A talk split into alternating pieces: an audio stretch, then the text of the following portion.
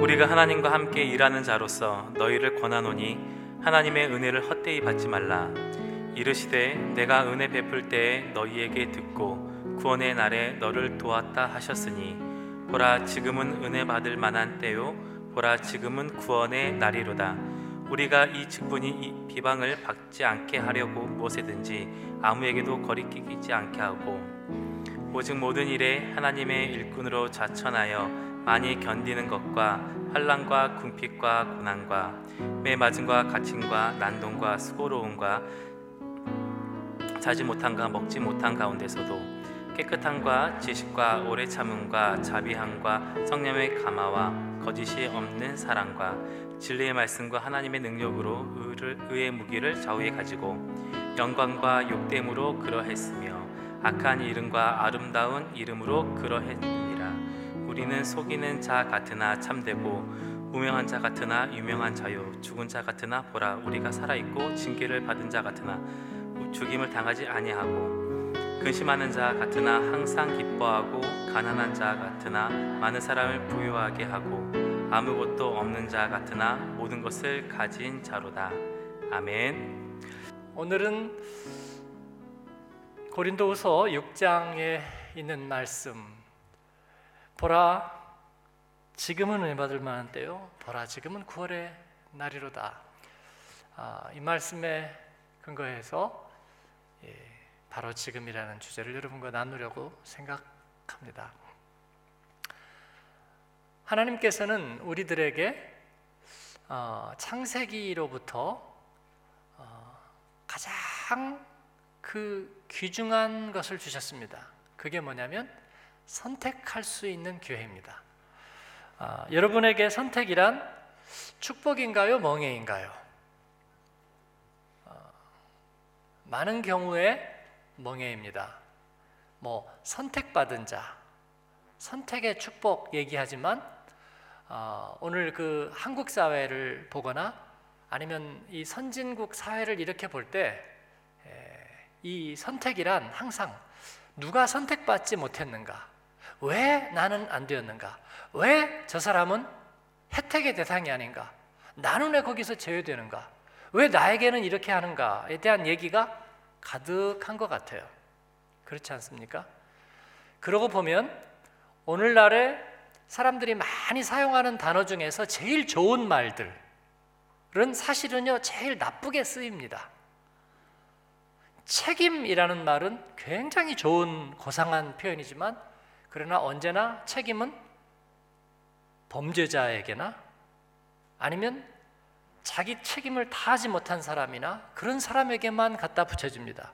너는 책임감이 없어. 너는 책임이 없어. 너는 책임을 다하지 못했어. 그렇게 얘기하는 경우가 많습니다. 그렇죠? 신의와 신뢰. 아, 얼마나 신의가 있는가, 얼마나 신뢰가 있는가라는 말은 잘 쓰지 않는 것 같아요. 신의가 떨어진 사회, 신뢰가 없는 사람들. 이란 말로 자꾸 쓰는 거예요. 그래서 하나님의 선하심과 하나님의 의로우심을 사람들은 더 이상 축복으로 받아들이지 않는 것 같습니다. 하나님의 초대에 대해서 기쁘게 여기지 않는 것 같아요. 어, 제가 이렇게 한번 얘기를 해볼까요? 어, 미국에서 미국을 변화시킨 100명 안에 들어가는 한국계 출신의 유명한 교수가 있는데 아, 그분이 쓴 교육에 대한 책이 정말 베스트셀러. 20개 언어 이상으로 번역이 되고 그리고 그분이 만든 아카데미를 통해서 아이들이 다 지금 영재들이 속속 배출하고 있는데 그분 가라사대. 그분이 얘기해 주는 그 핵심적인 격언들을 하루에 열 문장씩 외우면 아이들은 영재가 됩니다. 아, 그랬다고 하고요. 그런 얘기들이 많이 있잖아요. 그러면은 일단 아침마당에 엄마들은 어떻게 할까요? 어. 그리고 다 적죠, 이제. 다 적고 녹음하고 그날 서점에서 그 책은 불티나는 거야. 우리 여와나에도 불티단이 있는데 어쨌든 불티가 나는 거예요. 그런데 제가 하나님의 말씀을 어릴 때, 특히 어릴 때 하루에 한 구절씩 외우게 하면 하나님이 기뻐하는 축복된 큰 그릇이 됩니다. 그러면 뭐 예전에 듣던 말씀 아, 그래서 그냥 습관적으로 아멘 하지만 별로 그렇게 하지 않아요. 하나님이 우리에게 주신 것들은 어느 순간인가 방학 숙제가 된 것 같아요. 그리고 하나님이 우리에게 주신 것은 마치 멍해처럼 주는 것 같아요. 그래서 많은 사람이 창세기를 읽다가 선악과에서 딱 걸립니다. 어? 하나님은 왜 이렇게 힘든 과제를 주셨을까? 우리에게 왜 선과 악을 선택하고 그리고 그것을 먹지 못하게 하셨을까? 왜 그런 멍해를 주셨을까? 그런데 하와는 그게 너무나 궁금해서 뱀의 유혹. 사실은요, 뱀은요, 하와의 안에 있는 거예요. 그래서 그 유혹의 목소리를 이기지 못하고 예, 선악과를 따먹죠. 그리고 우리는 그런 생각을 해요. 왜 하나님은 그 우리가 감당할 수 없는 선택을 주셔서 우리에게 그런 멍해를 지게 했을까라고 생각하는 것입니다. 그래서 선악과는 이 저주의 상징이 되고요, 형벌의 상징이 되고 하나님이 주신 우리를 향한 징계의 상징이 되어 있는 거예요. 그래서 우리는 하나님의 초대를 받고 믿음의 자리로 나오면서도 항상 기뻐하라. 이건 축복이라고 여기지 않아요. 쉬지 말고 기도하라. 이건 더 큰 과제예요. 모든 일에 감사하라. 어, 예, 이거는 우리가 감당할 수 없는 과제입니다. 왜냐하면 하나님 우리에게 주신 건 너무나 어려운 선택이기 때문입니다. 저는 복음의 은혜를 회복하면서 제가 깨달은 게 하나가 있습니다. 이것은 하나님께서 우리를 초대하신다는 거예요. 초대하시는 것. 제가 아, 청소년 시절에 예수님을 처음 영접할 때는 어떻게 내가 초대를 받고 은혜를 받고 거듭나고 그런 줄을 잘 몰랐어요. 왜냐하면 창졸간에 이루어졌기 때문에 어떻게 하다 보니까 됐어요. 어느 날 말씀을 듣다 보니까 그냥 귀가 열렸어요. 그리고 나도 모르게 가슴이 뛰기 시작하고 눈물이 흐르기 시작하고 기도하고 싶어졌고 그래서 기도하고 엎드리고 그러면서 어느새 내 안에 하나님의 흔적이 생기기 시작했어요. 그러면서도 세상을 이길 방법은 잘 몰랐고 그리고 이끌어주는 멘토가 없었기 때문에 우왕좌왕 좌충우돌 세상으로 좀 갔다가 금방 또 다시 주님 앞으로 가지만 그리고 또 다시 세상으로 갔다가 왔다 갔다 이랬다 저랬다 하나님이 내게 주신 것이 무엇인지 몰랐습니다. 세월이 가고 주님은 제게 다시 한번 복음을 명료하게 깨닫게 해주셨습니다. 그러면서 분명하게 보여진 게 있어요. 제가 양육반에서 그 원리들을 항상 나누고 있는데 그 분명해진 게 뭐냐면 주님은 우리를 초대하시면서 선택지를 주신다는 거예요. O, X. 성경에 보니까 대부분 그 선택지들이 있습니다. 노아는 방주를 지었습니다. 하나님의 명령에 따라서. 그리고 그 방주에 탈 것인가 말 것인가 그 시대 사람들은 그 선택을 받습니다. 아브라함은 아버지 집에 머물 것인가 아니면 문명을 역주행해서 하나님이 지시하실 곳으로 그가 떠날 것인가 그 기로에. 야곱은 야복강 나루에서 하나님과 씨름을 할 것인가 말 것인가 하나님을 거기서 만나지 않고 자기를 죽이려고 기다리는 에서에게로 갈 것인가 아니면 거기서 하나님과 쇼다운을 할 것인가 그런 선택지를 받는 거예요. 저에게도 하나님께서는 그런 선택지를 주신다는 것을 알게 되었습니다. 선택지는 그러면 문항이 몇 개일까요? 두 개입니다. 모든 모든 선택은 여러분 두 개로 이루어져 있습니다. 사지선다형도 두 개입니다. 옳은 답 하나와 틀린 답 전부 언제나 둘 중에 하나입니다. 둘 중에 하나이면 몇 대 몇이에요? 예? 50대 50? 정말요? 틀렸습니다. 50대 50인 선택은 없어요. 왜냐하면 50대 50은 100% 실패하기 때문입니다. 시험 문제에서는 50대 50은 절반쯤 맞을까요?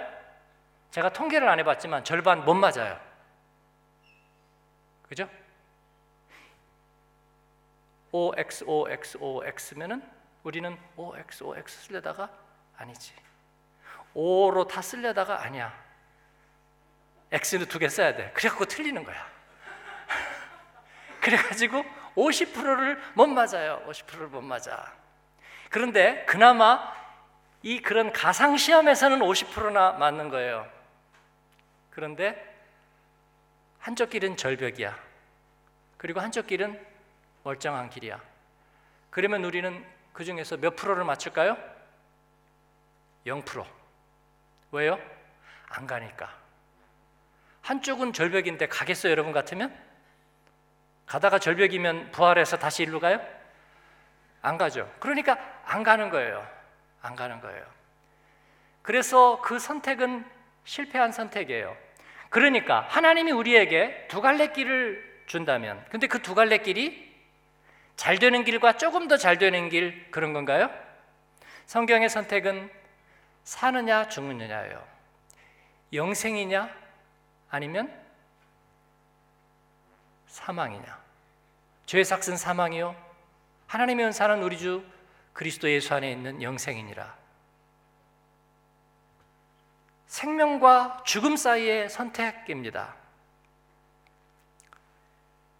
하나님께서 아담과 하와에게 주신 것은 그거였어요.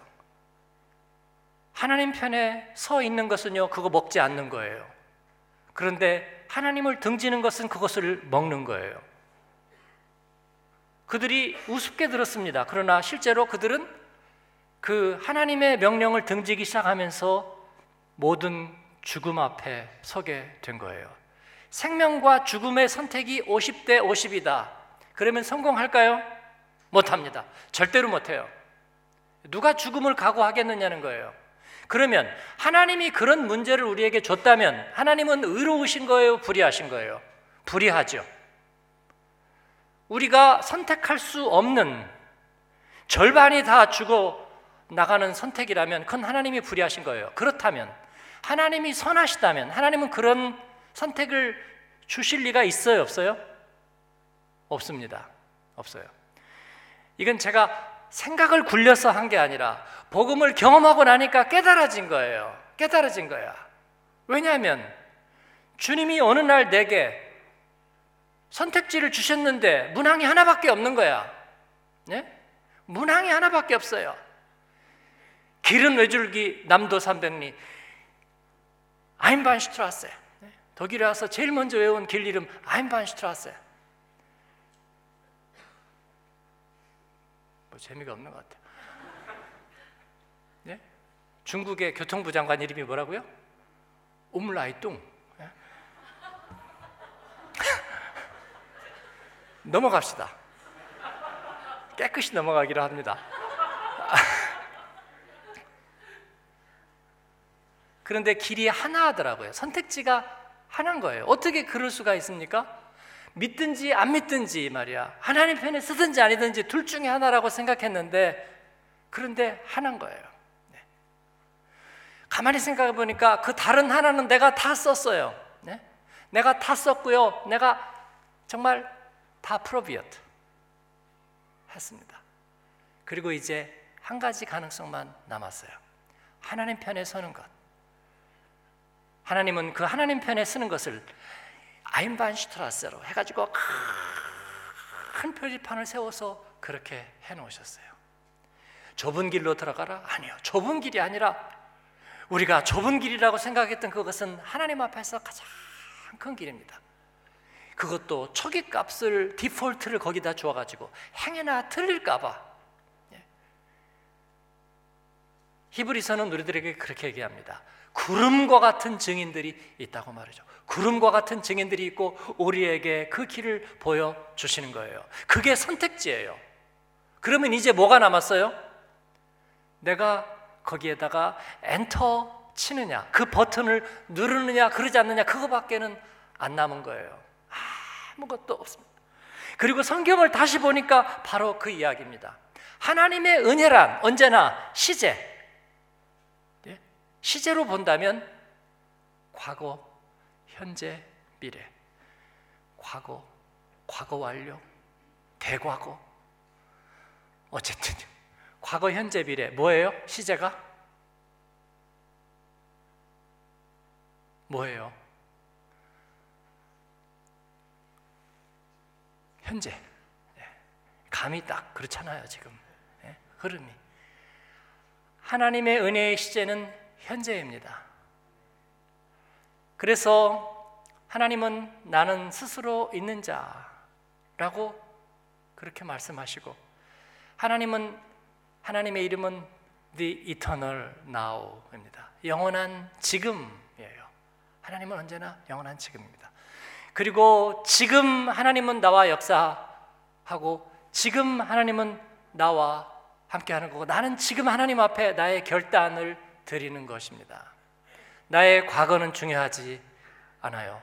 그리고 내 미래가 어떻게 펼쳐갈지는 나의 것이 아닙니다. 나는 오늘 하나님 앞에서 선택합니다. 이 선택이라는 말이 무슨 말이냐면, 네?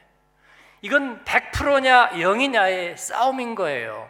내가 선택하는 순간 나의 선택은 100이 되지 절대로 50이 되지 않습니다. almost가 되지 않아요. 근데 우리가 그걸 모르고 내가 그걸 모르는 거예요. 이 바보 등신 천치 머저리가. 그래서 늘 갈등하고 생각하는 갈대가 되어서 글쎄요, 아직은요. 네, 좀 생각해 보고요. 어우, 제가요, 성경 한 번은 읽어야 되는데요. 제가 아, 이 정말 누가가 썼는지 누가까지 보다가 지금 못 보고 있거든요. 그러니까 안 되는 거죠. 네. 내가 언젠가는 선택해야 된다고 생각하기 때문에. 그러나 성경에 보니까 야곱은 길을 가다가 들에서 어딘지도 모르는 곳에서 잠을 잡니다. 재고 조사를 해보니까 뭐가 있어요? 떨거지 아무것도 없어요. 네. 팥죽 한 그릇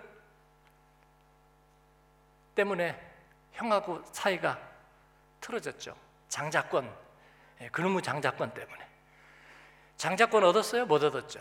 그래가지고 떨거지가 되고 추방당하고 유배의 길을 가다가 어디서 자는 줄도 모르고 잠을 자요. 그가 제대로 다시 명예 회복하고 관계 회복하려면 어떻게 될까요? 잘 모르겠어요. 견적이 안 나와요. 예, 이미 담쟁이 넝클처럼 이미 실타래가 헝클어졌어요. 어디서부터 다시 해야 될지 모릅니다. 그러나 그 순간에 그가 하나님을 만나버립니다. 왜요? 네, 하나님이 그에게 선택지를 제시하는 거예요. 그러면 과거로 돌아가서 다시 해결하고 오느냐? 아니면 미래에 대한 어떤 전망이 있어야 되느냐? 아니죠. 그 순간에 그가 바로 그 하나님을 붙듭니다. 그러자 과거의 실타리들이 풀려가기 시작합니다. 과거의 운명들이 바로 거기에서 디코딩 되기 시작합니다. 그리고 미래의 일들이 깔려서 예비되기 시작합니다.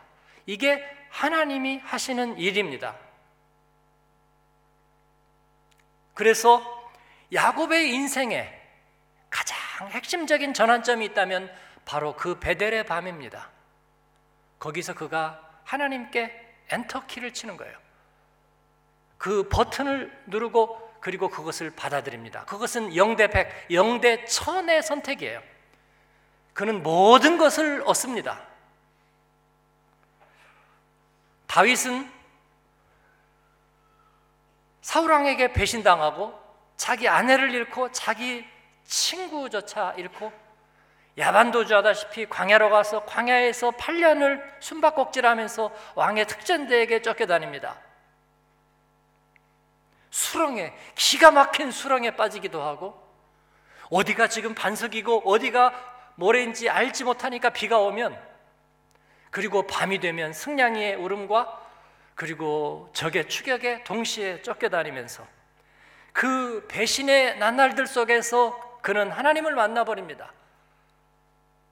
나의 피난처가 되시는 하나님, 자기의 우편의 그늘이 되시는 하나님을 밑도 끝도 없이 만나고 그 하나님과의 황홀하고 아름답고 멋진 그런 하나님과의 만남을 그는 갖게 됩니다. 그게 시편에 기록된 다윗의 시편들입니다. 과거가 어쨌든 미래가 어쨌든 바로 그때입니다. 그때 다윗은 그것을 붙드는 것입니다. 베드로는 고기를 못 잡고 실패하던 날, 완전 허탕치던 날, 그날 주님의 음성을 듣습니다. 깊은 곳에 그물을 던져버렴. 그는 거기에서 그 사실을 붙들어 버립니다. 자기의 경험도 던지고, 그 다음 자기의 실패했던 기억도 딛고, 그가 성공할 확률은 제로. 그러나 주님의 말씀을 그는 백으로 붙듭니다. 그리고 그는 만선의 기쁨을 경험하는데, 그렇다고 그 고기가 전부가 아니었어요. 그 만선의 기쁨을 주신 주님께 그 선택지를 주신 주님 앞에 자기는 그물을 던지고 그 주님에게서 새로운 그물을 받습니다. 사람을 낚는 그물. 그 베드로는 나중에 주님의 곁에 가면서 주님과 함께 동행하다가 주님의 십자가 지는 자리까지 같이 갑니다. 주님이 십자가 지시기 전날 베드로는 기도가 되지 않았습니다. 기도가 되지 않았어요. 겟세만의 동산에 가서 예수님이 함께 기도하자 그랬지만 그들은 기도가 되지 않았어요. 머리가 산란하고 마음이 복잡하고 착잡하고 예수님이 죽으신다는데 잡히신다는데 예, 기도가 되지 않던 날 그러나 그날도 예수님은 초대하시는 거예요. 한시도 깨어서 기도할 수 없더냐? 기도에 초대하시는 거예요. 그날은 그들이 붙들지 못했습니다. 그래서 큰 시험에 드는 거예요. 그러나 그렇지 않은 사람들도 있었어요. 예수님이 십자가에 달리실 때 양쪽에 달렸던 강도들이 있었습니다. 그들은 강도죠. 그리고 파렴치범들이겠죠. 그들의 과거는 형편없습니다. 미래는 없어요. 왜냐하면 그날 죽을 거니까. 그 중에 한 명은 악이 받쳐가지고 예수님을 보고 저주를 퍼부었습니다. 그러나 다른 한 명은 그 마지막 죽음의 순간에서 하나님의 초대, 선택지를 받습니다. 예수님에게 오늘 내 영혼을 구원해 주세요. 그랬더니 예수님이 대답합니다. 오늘 내가 함께 내가 나와 함께 낙원에 있으리라. 여러분 마지막 순간에도 선택은 있다는 거예요. 어떤 순간에도 실패하던 순간에도 배신당한 날에도 기도가 되지 않는 날에도 그리고 야곱처럼 자기가 알지 못하는 곳에서 유랑하고 흘러다니던 그 순간에도 예수님이 십자가에 죽으시고 무덤에 누이셨습니다. 그리고 안식 후 첫날이 되었습니다. 예수님을 알던 여자들이 수많은 마리아들이죠. 예. 마리아라는 이름이 너무나 흔했어요. 이 마리아, 저 마리아 막 있고 우리 노마리아 집사님 오늘 잘했어요. 예. 그레이스가 앞에 앉아가지고 엄마를 경이롭게 보고 있어요. 그런데 그 마리아들이 무덤으로 갔습니다. 그날은 아무것도 준비되어 있지 않았습니다. 복음서는 보면요, 예수님의 부활날, 부활절 아침에 아무것도 준비가 안 돼 있다는 걸 알 수 있어요. 어, 가면서도 걱정해요. 어, 그 돌을 어떻게 굴리지? 사람이 지금 누가 지키고 있을까? 우리는 가서 염이라도 하고 그리고 향유라도 붓기 위해서 가는데 우리가 들어갈 수는 있을까? 누가 지키고 있을까? 돌은 누가 굴릴까? 아무것도 준비되지 않았고요. 헝클어진 마음으로 갑니다. 그러나 그들이 기대할 수 없었던 날, 아무것도 준비되지 않은 날, 그들은 예수님을 만나고 주님의 부활을 경험하게 되는 거예요. 할렐루야. 하나님이 준비하셨습니다. 하나님의 것은 하나님이 준비합니다. 좋은 선생님은 학생들에게 말해요. 나머지는 내가 준비한다. 니들은 노트만 가지고 와. 얘기하는 거예요. 좋은 어머니는 니들은 돈 걱정은 하지 마. 공부만 열심히 해. 나머지는 내가 준비한다. 그러는 거예요, 여러분. 여러분의 과거가 중요한 게 아니라 여러분의 미래의 설계가 중요한 게 아니라 바로 지금 하나님과 접속되는 거. 바로 지금 하나님의 은혜 앞에 100%를 붙잡는 거. 그게 전부인 줄로 믿습니다.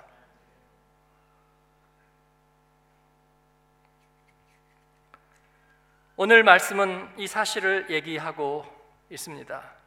하나님의 은혜를 헛되이 받지 말라 얘기합니다. 왜 헛되이 받느냐? 지금을 놓치면 안 된다고요. 지금을 놓치면. 왜냐하면 하나님은 영원한 지금이시니까. 과거에 가서 찾아올 수 없고요. 미래로 걱정하고 가서 잡아내릴 수 없습니다. 지금뿐입니다.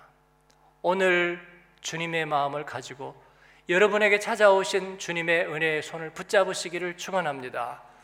그리고 그분에게 나의 버튼을 눌러 주세요. 내 마음은 정했습니다. 이건 50대 50 아닙니다. 주님께 완전히 드리는 것입니다. 망하면 같이 망합시다. 선택이라는 것의 의미는 연합한다는 의미입니다. 연합한다는 의미. 그래서 신약 성경에서는 우리가 예수님을 영접한다는 것은 그의 죽으심과 합하여졌다. 그리고 그의 다시 사심과 합하여졌다 얘기하는 거예요. 그래서 내가 누군가를 선택한다는 것은 그와 함께 산다는 뜻입니다. 그리고 선택하지 않는다는 것은 뭐냐면요. 떨어져 있다는 거예요. 그래서 떨어져 있다는 것은 우리에게 죽음을 말하는 하나님과 떨어져 있다는 것은 죽음을 말하는 거고요. 하나님과 함께 있다는 것은 하나님의 생명 안에 있다는 것입니다. 여러분 이 선택이 어렵습니까? 어려워요? 하나도 어렵지 않습니다. 어렵지 않아요. 주님이 다 준비해 놨다고 말씀하십니다. 부활이요 생명이신 주님이 다 준비해 놨다고 말씀하십니다. 한국 교회가 이래야 된다, 거듭나야 된다, 뭐 정교역이다, 뭐 말을 얘기하는데요. 너무 어렵게 말하는 것 같아요. 그럼 어떻게 해야 돼요, 도대체? 예? 다시 일본 시대로 건너갈까요? 예? 1907년 대부분부터 다시 시작할까요? 6.25 이후로 다시 가요? 경제개발 때로 다시 갈까요? 그렇지 않습니다. 그렇지 않습니다. 종교개혁자들이 한 것은 무엇이었나요? 그들에게 주신 말씀을 다시 붙잡았을 뿐입니다. 그랬더니 거기에서 불길이 나오는 거예요, 여러분. 저는 우리 교회가 디아스포라의 등불이 될 줄로 믿습니다. 그것은 우리가 어떤 사회적인 무브먼트를 해서 일어나는 것이 아니고 우리 가운데 무슨 명망 있는 사람들이 막 일어나 가지고 이름을 빛내서 되는 것이 아니라 우리 작은 불을 켜서 험한 바다 비추세. 우리 선배 신앙인들은 그렇게 노래했습니다. 야곱은 베드로는 그리고 다윗은 십자가의 강도는 신문 기자들 불러놓고 그 선택을 했나요? 예수님을 영접했나요? 아니요. 아무도 보지 않는 곳에서 골방에서 험한 바다에서 이름 없는 광야에서 빗물인지 눈물인지 모르는 그 순간에 주님을 그 마음속에 모시고 아멘 하고 인쳐드릴 때 주님은 그들을 믿음의 사람들로 이렇게 세워 주셨습니다.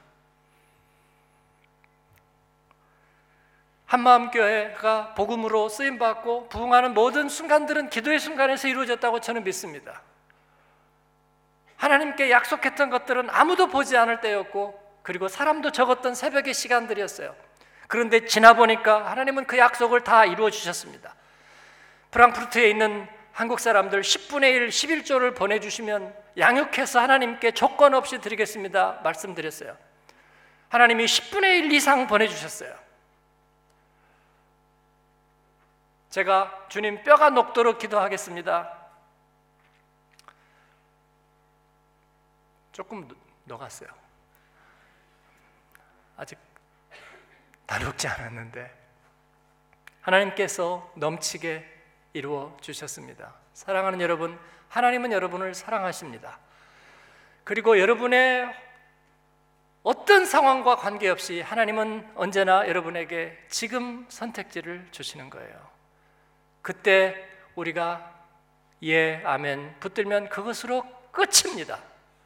그 다음 일은 하나님이 그 다음은 알아서 하십니다.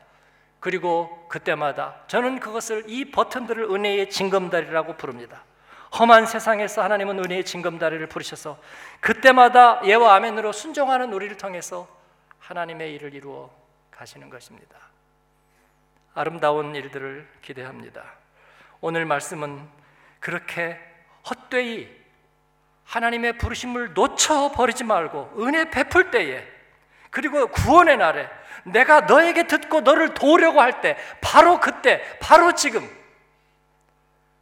이를 붙들라고 말씀합니다. 사랑하는 여러분 그 은혜가 여러분에게 함께하기를 축원합니다. 기도하겠습니다. 오늘 여러분에게 같이 기도하기 전에 좀 초대하고 싶습니다. 영적으로 깨어 있다는 것은 지금 앞에 쓰는 것입니다. 지금 하나님의 임재 앞에 어제의 이야기 말고요. 그리고 내일의 이야기 말고 오늘 지금 하나님의 말씀 앞에 서는 거예요.